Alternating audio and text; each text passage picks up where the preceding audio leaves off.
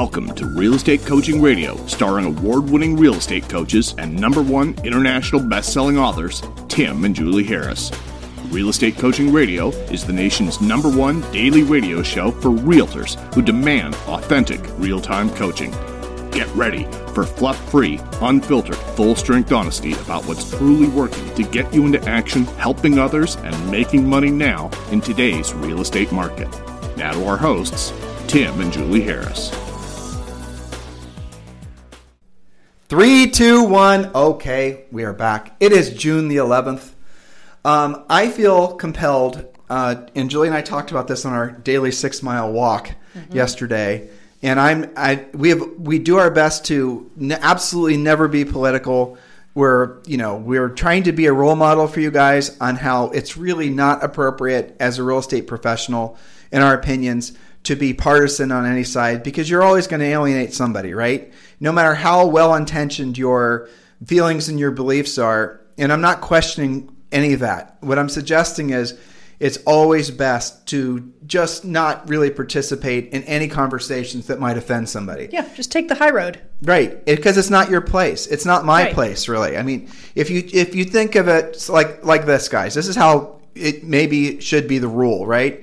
If you go to your doctor's office and your doctor all of a sudden, when you're there to you know have your ingrown toenail looked at or whatever, right? If the doctor starts basically spouting off about politics or spouting off about, you know, things that are modern topics and events and social things that are going on, and you're not in agreement with whatever your doctor's stance is, what is your opinion of that doctor? I mean, you're automatically, even if this was the best doctor ever, the very fact that the doctor didn't share your beliefs, your chances are you're not going to like that doctor, let alone go back again. Right. And you know, and there's so it goes so much deeper than that. So maybe you're not even remotely introspective, and maybe you're not able to like remove the idea of this guy's a great professional, even though he might be a little bit of a jerk with his opinions on, you know, whatever cause it is that isn't in alignment with yours. Well, you might actually take that as an affront or an insult, and you might then take it to the next level, and you might find yourself on Yelp typing a bad review about his services, not because his services themselves were bad, but because of the fact that he didn't hold the same beliefs that you and hold. And you felt in conflict with that. Right. You know, and I think even beyond that, to have a stance at all about something that's not in your wheelhouse, even if they are on the same side as you politically, if they bring something up and you don't know that much about it, or you bring it up and they don't know much about it, you could be making them to feel stupid or competitive or insulted inadvertently. It's just not really your place to be having those conversations. Your job is to help people buy and sell real estate. That's why they come to you, that's what they trust you to do. And it, it's not that we don't want you to be compassionate and have feelings about this. It's just that it's not a business conversation. It isn't. And I hope you guys are understanding where we're coming from because really at the end of the day, what real estate truly is about, what any service, you know, business is about, just like that doctor, it's a being of service to other people. It's helping other people and helping people solve their problem. And maybe the doctor's fixing your ingrown toenail, you know, he's solving that problem for you. And for you, it's obviously helping people through these very challenging times emotionally to transact. I mean, that is your job. Yes. That is what you're supposed to do. And that's what they're expecting you to do. So, what we're trying to do is we're trying to tell you it's okay not to participate in politics. It's okay not to have politicized conversations with, uh, with people. It's okay to, you know, you don't have to fly any particular flag. You don't have to. And maybe for the sake of what your highest and truest purpose on this planet is, which is being of service to other people, it's best if you don't fly any particular flag. So again, we're just. And, and by not doing that, that doesn't mean that because you didn't do it, that you support or don't support something. It right. just means that you are opting out. Right. There's there's no winning right now with what's going on, and oh. it, and that's the, that's your ego, right? So it's a very interesting time for um, you know Julie and I for having studied this why people do and think the way they do and the actions that they do or don't take. And what's fascinating to me is that so many people feel compelled because of social networking to voice their opinions. Um, and I personally don't feel that way, and I don't. I understand why other people feel that way. But if you you have to stop and ask yourself, why is it that you feel compelled to voice your opinion?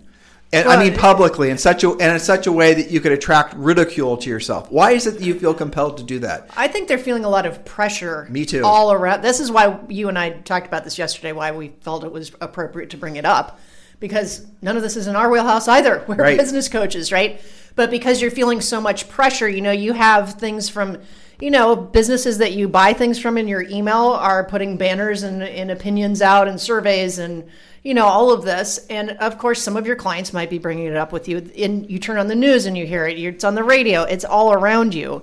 That doesn't mean that you have to participate. Just because that's what's out in the ethos your job you know if you want to have a banner on your website or on your facebook it should be about super low interest rates and you know your your greatest new listing that you've got and how you can help people. And if you feel really compelled to basically contribute to society, if you're just, you know, you have this desire to help people, because maybe you're having, maybe your business is going great. Maybe your finances are going great. Maybe despite all these headwinds that so many other people are experiencing in their lives, you're not experiencing those headwinds. And maybe you're feeling a little guilty. I mean, that's the case with a lot of you, I know.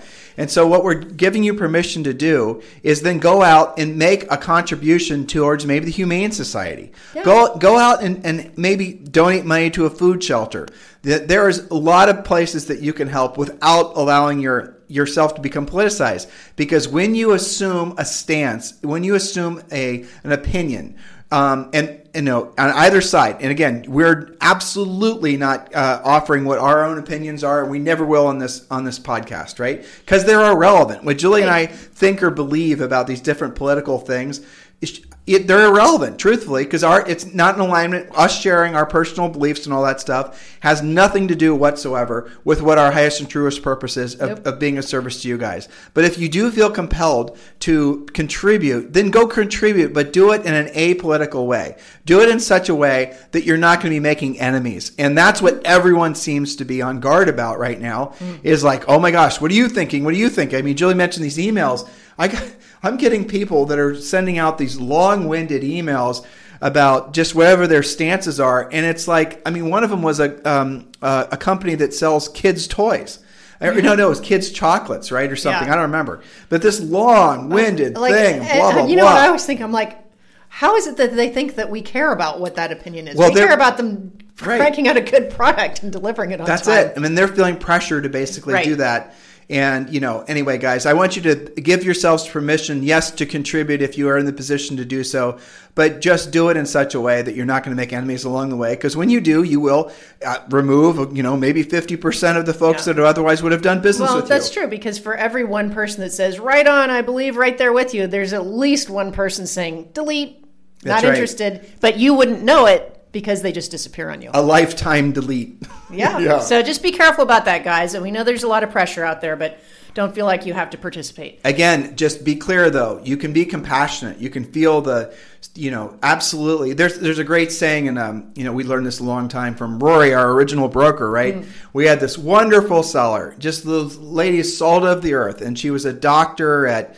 I forget where, and just wonderful, you know, everything. But this condo that she'd bought, which we didn't sell to her, I she know bought exactly the one you're referring to, and we haven't talked about this in years. Hazel. Yep. Yep. And she had this beautiful condo. We thought it was awesome. And I, you know, actually, it's somewhat relevant too. She was a, um, a black lady. The, she had pictures of her family up in the uh, condo. And it was a super cool condo. It was. It was awesome. And we'd known we'd known Hazel from our previous business. This is back in her early twenties because she was one of our favorite car cleaning and detailing customers when Julie and I Yep. owned our car cleaning and detailing business. funny. And she always sent us business, and she just was a, such a classy lady. We Mm-hmm. became friends with her.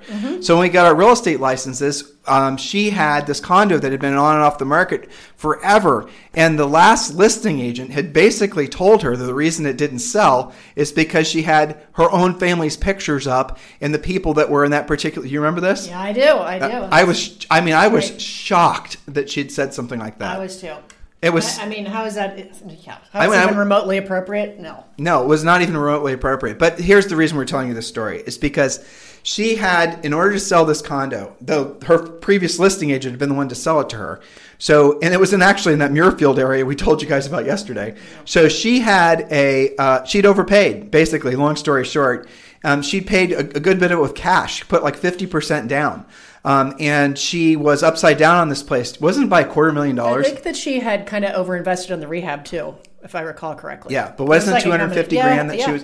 Yeah, so that's she had, in order to get rid of this property, because she didn't want to like do a short sale, she had to bring money to closing, and that was an outrageous amount of money to closing, and she was.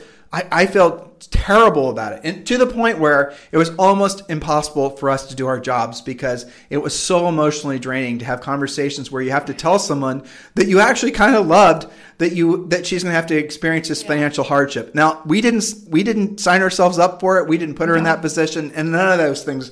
But the fact is, is we are the ones that are having to tell her the bad news, and she was really emotionally distraught about it. I mean, who wouldn't? Remember, this is back in the '90s. That was it's real money now, but that was really real money back Yeah, then. Maybe it wasn't a quarter million, but it was It a was lot. probably the equivalent of today, Yeah. even if it wasn't. Right. And I remember too, wasn't she? I know she was a doctor, but wasn't she also doing this to like go join the Peace Corps as a Yeah, doctor or something? right. So it was like, you know, you couldn't have had a sweeter, nicer, forgotten that. smarter lady. Yeah, so she actually she was an executive. She wasn't a you know a physician. She was an executive at a research company.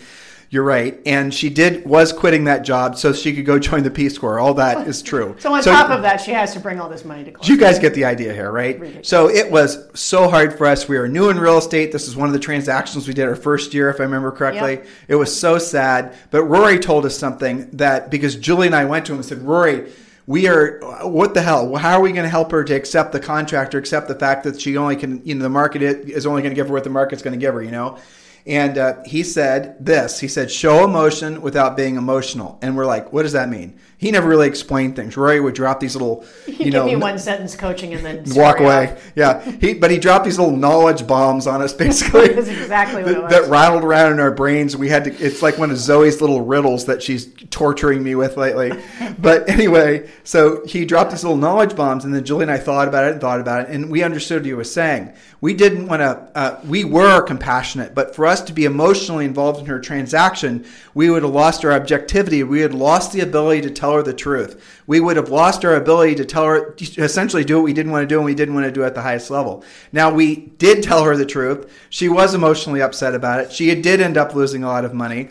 But that showing emotion without being emotional lesson was something that has worked for us our entire lives. Because what he was really saying is what we just said to you about that doctor. You've got to be the professional. And sometimes being the professional means you have to say and do things that is in the best interest of your client, but they don't necessarily want to hear. Yeah. You know, or pull in a really, uh, well, I was going to pull in a Jane, Dr. Jane, or a Captain Janeway from Well, I Star remember Wars. that because Star I'm your Trek. captain. I can't always be your friend. Yeah. I mean, it's the same lines as those. And you know, it's interesting. We talk a lot about you know getting into action, so you can say, "Hey, thank you, Past Tim and Julie, for having it together," or fill in your name, right?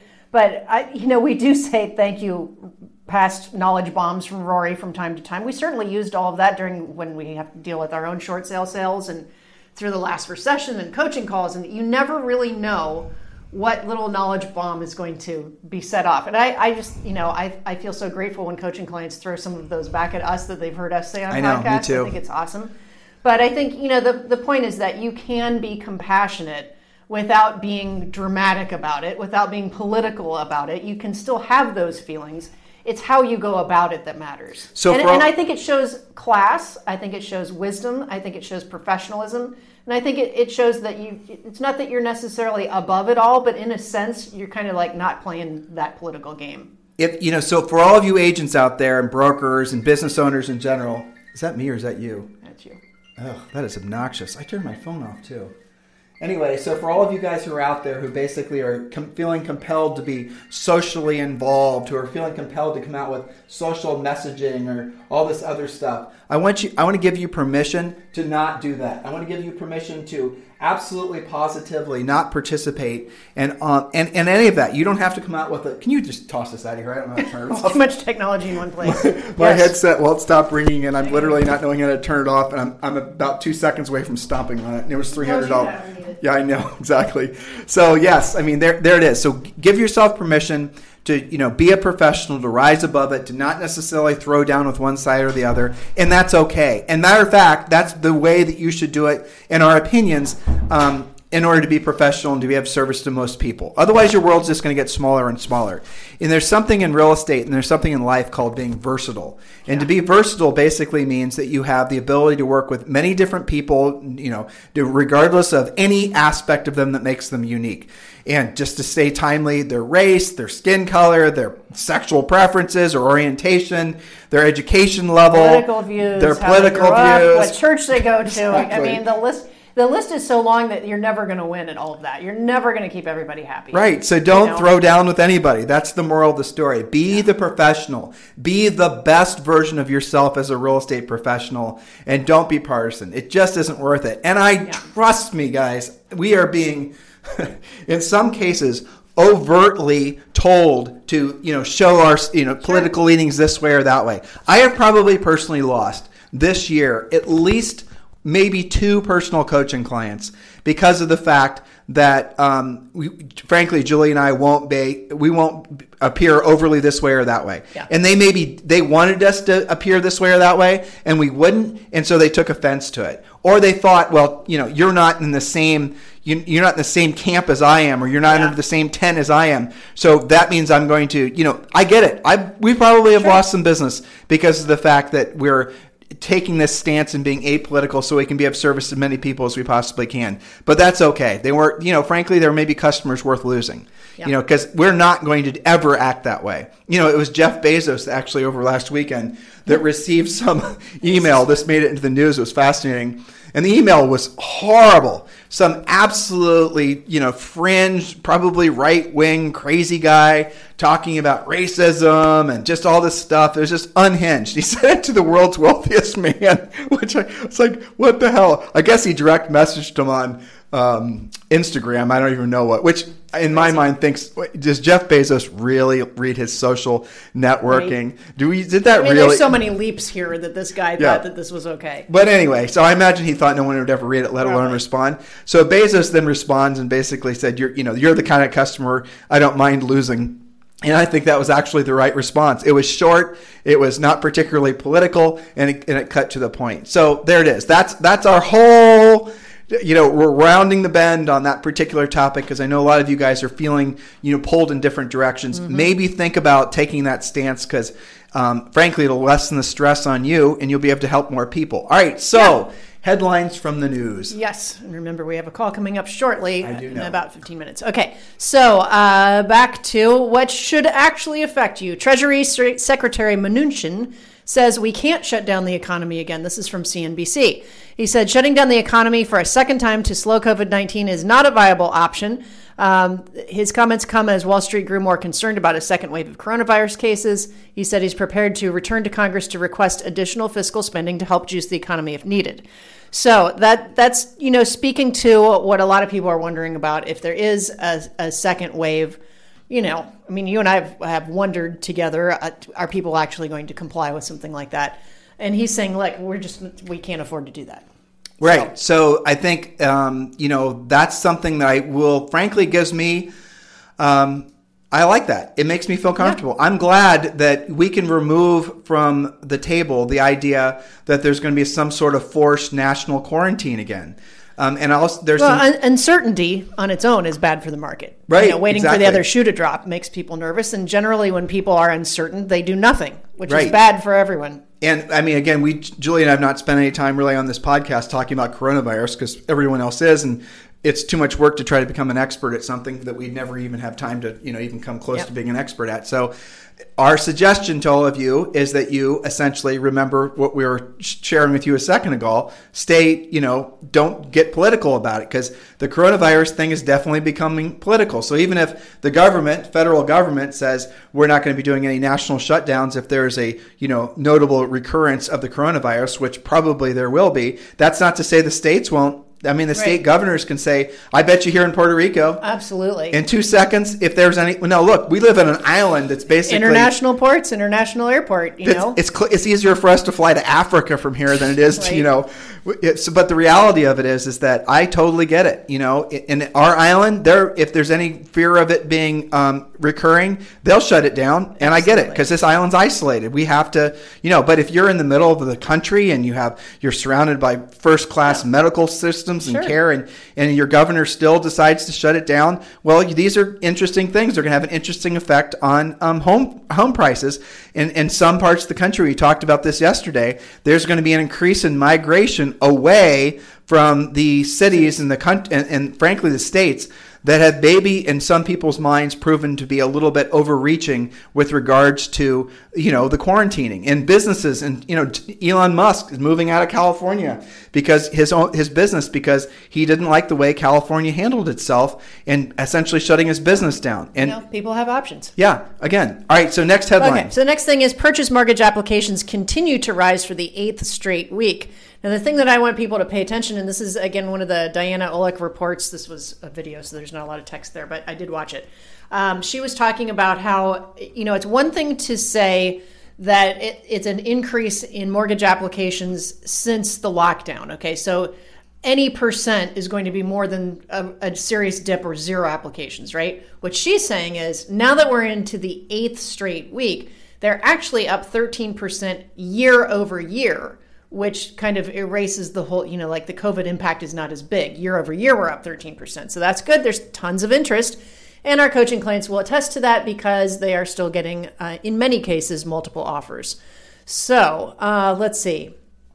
The next one is uh, interesting. This I put into the category of what is actually happening out there and how much do they actually still not know about the virus.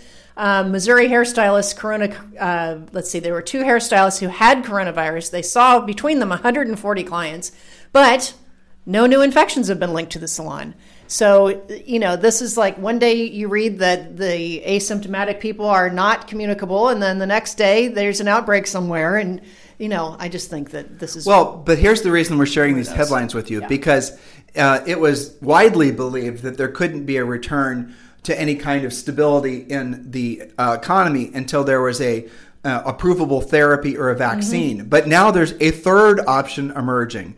Maybe, you know, like in some, like was it Sweden? Th- They had no quarantine, they had no shutdown, they did the whole herd immunity thing. So maybe the next, uh, if this thing comes back, which maybe it will, maybe it won't, but if it does, what we might see instead is we might see essentially without a therapy or without a vaccine, people are not going to shut down. Maybe some people will self quarantine. Gonna have to live with it. They're going to have to live with it. You get it, you get it. And you know, if you're older and you're more uh, susceptible to having some, you know, dying from this thing, then maybe that's Gotta where you cautious. you're going to have to be more cautious. You know, we've learned a lot in the past six months. And we've learned that it does not affect everyone equally. So it, it does appear that we no longer, well, possibly, we no longer going to have to wait for the uh, almost impossible to accomplish goals of either a viable therapy or a vaccine. Now, that's good news. Because if there is indeed not going to be some sort of waiting for the other shoe to drop, whether there's going to be a second wave or not, you know, people then can start taking a breath and then we can start having a return to a viable economy. And then maybe we can start taking a second look at Yeah. maybe some of the restrictions that were put in place. That is going to be if we do if the if the essentially if that's the direction that the conversation starts to go, I think we're really going to see what Julie and I are hoping for the second half of 2020 being all about the miracles of the you know essentially the recovery of everything. Yeah. And we're- cautiously optimistic for it- sure. I mean, I'm super excited about that. Yeah, definitely. I mean, I, it's all about timing, right? So, how is all this going to play out as people's, uh, you know, the all the stimulus stuff kind of winds its way out? We're still a few months away from that. You know, I, I think it's all about timing this year. I really do. So we have to get ready for a call. Do you want to do things we love and things we hate? You're Do ready for it. I, I think I only have things I love, which is Zoe's uh, daily torture of you with her riddles. oh, yeah. I'm terrible at riddles. Uh, I'll throw one out. We try to keep them one sentence so she can remember them. What has a stem but no roots? Remember that one? oh yeah, a wine glass. But Yes. but I didn't. I'll t- so that Uh, and her. So today it's. Uh, I am constantly moving, but I'm always at home. What am I? And the answer is a snail. Isn't that good? She loves these. I have. uh, let me tell you one I love too. Yeah. All right. So the thing I love is today. So we, you guys may or may not. I mean, why would you know this? But we have a we have a six month old French bulldog. Who we were told his the box he came in, the package said he will grow to maybe 28 or 30 pounds. Yeah. Well, this guy's turning out to be Today hev- is his six month birthday, by the way. yeah, he's turning out to be a heavy Eddie. He's already what 32, 32 pounds. pounds. I 32 mean, pounds. And he's tall and he's thick. He's just, you walked him today. He's like walking a baby oxen. Yeah, my right arm's longer than my left arm. Yeah. But he likes to play. He's a puppy and he's hilarious and he's bad. He's mischievous. He's he's not quite as mischievous as Zoe, but he's close. Yeah. But one of the things I I walked into uh, the kitchen today. and I took a little video of this. I haven't sent it to Oh. you yet to get um, a cup of coffee, and Zoe was reading Max the story about I don't remember what it was. It was some It was a know, Muppet story. It was Kermit. yeah, it was about Yeah. Kermit. Yeah. She read him this whole book. And she didn't know I was watching, but Zoe was sitting there in a chair reading to Max this uh, Kermit uh, book. And A, she's, you know, six and a half, and she was really kicking butt reading that book.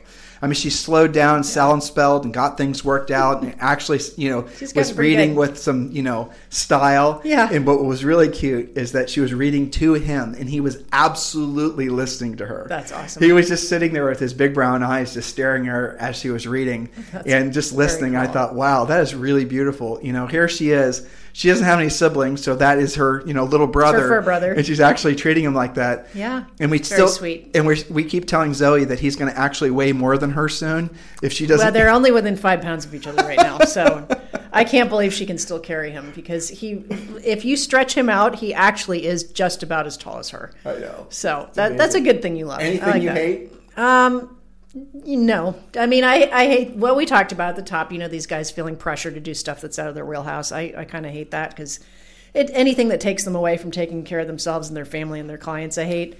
But you know, that's that's basically where I'm I can tell you that. something else I love. Do we have time? Yeah, we do. Yeah. I was on. Um, I actually can't say where I have this information, but um, well, maybe I can. I was on a, a, a private meeting this morning, and I was learning about the growth trends for the largest brokerages. I haven't told you this yet either mm, mm. in the country, and I was shocked about the difference between EXP Realty and the other um, major companies. I actually have these numbers. I have time I, to share. um, you shared, yeah, I saw haven't some of shared this on uh, Libertas. Yeah, on Libertas. But here, here's some numbers It- for you I guys. thought that was quite shocking as well. I couldn't even believe it. Yeah. So so here's some numbers for you guys. Now I just want to share this with you because this is an example. Remember we were talking to you guys a month or so ago that there's certain types of businesses that will uh, flourish in times of change, and the greatest fortunes in humanity have always been made during the greatest times of change. Here's a perfect example. I mean, everyone talks about Zoom, and people talk about these different technology companies.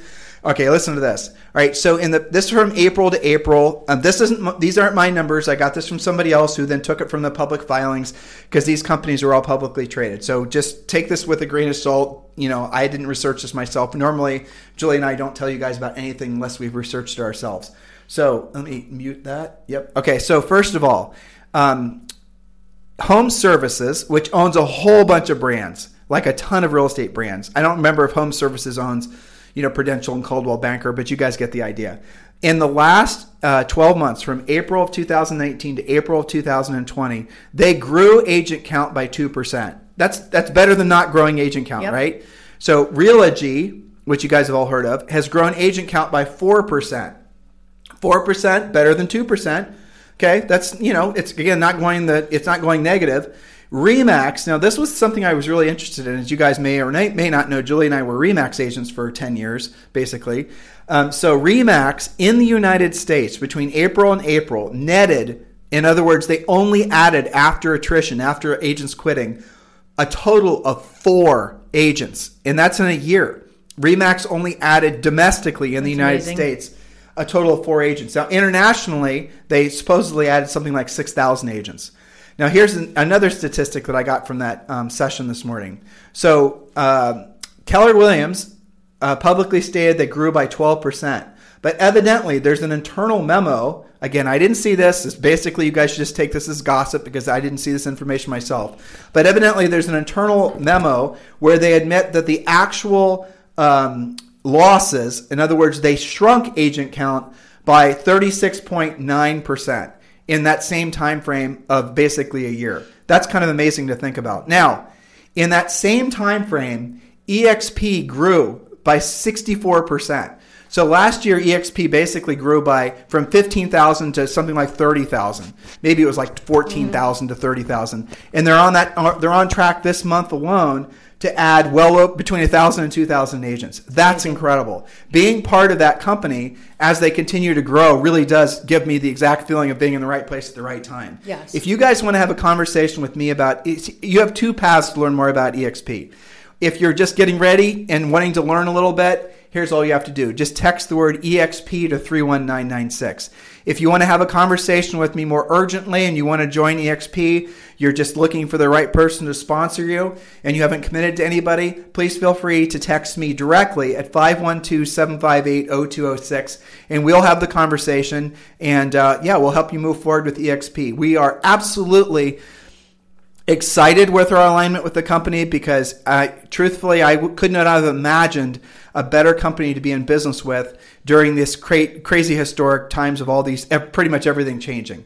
EXP is obviously the way forward for real estate brokerage. So whether you're an agent or whether you're a broker, do consider reaching out. So text the word EXP to 31996. Or if you're ready to join and you haven't chosen a sponsor, just text me directly at 512 758 0206. So in the meantime, guys, you have a fantastic day. We'll talk with you on the show anytime. Thanks for continuing to make this the number one listened to daily podcast for agents in the nation. This program has been a presentation by Tim and Julie Harris, Real Estate Coaching.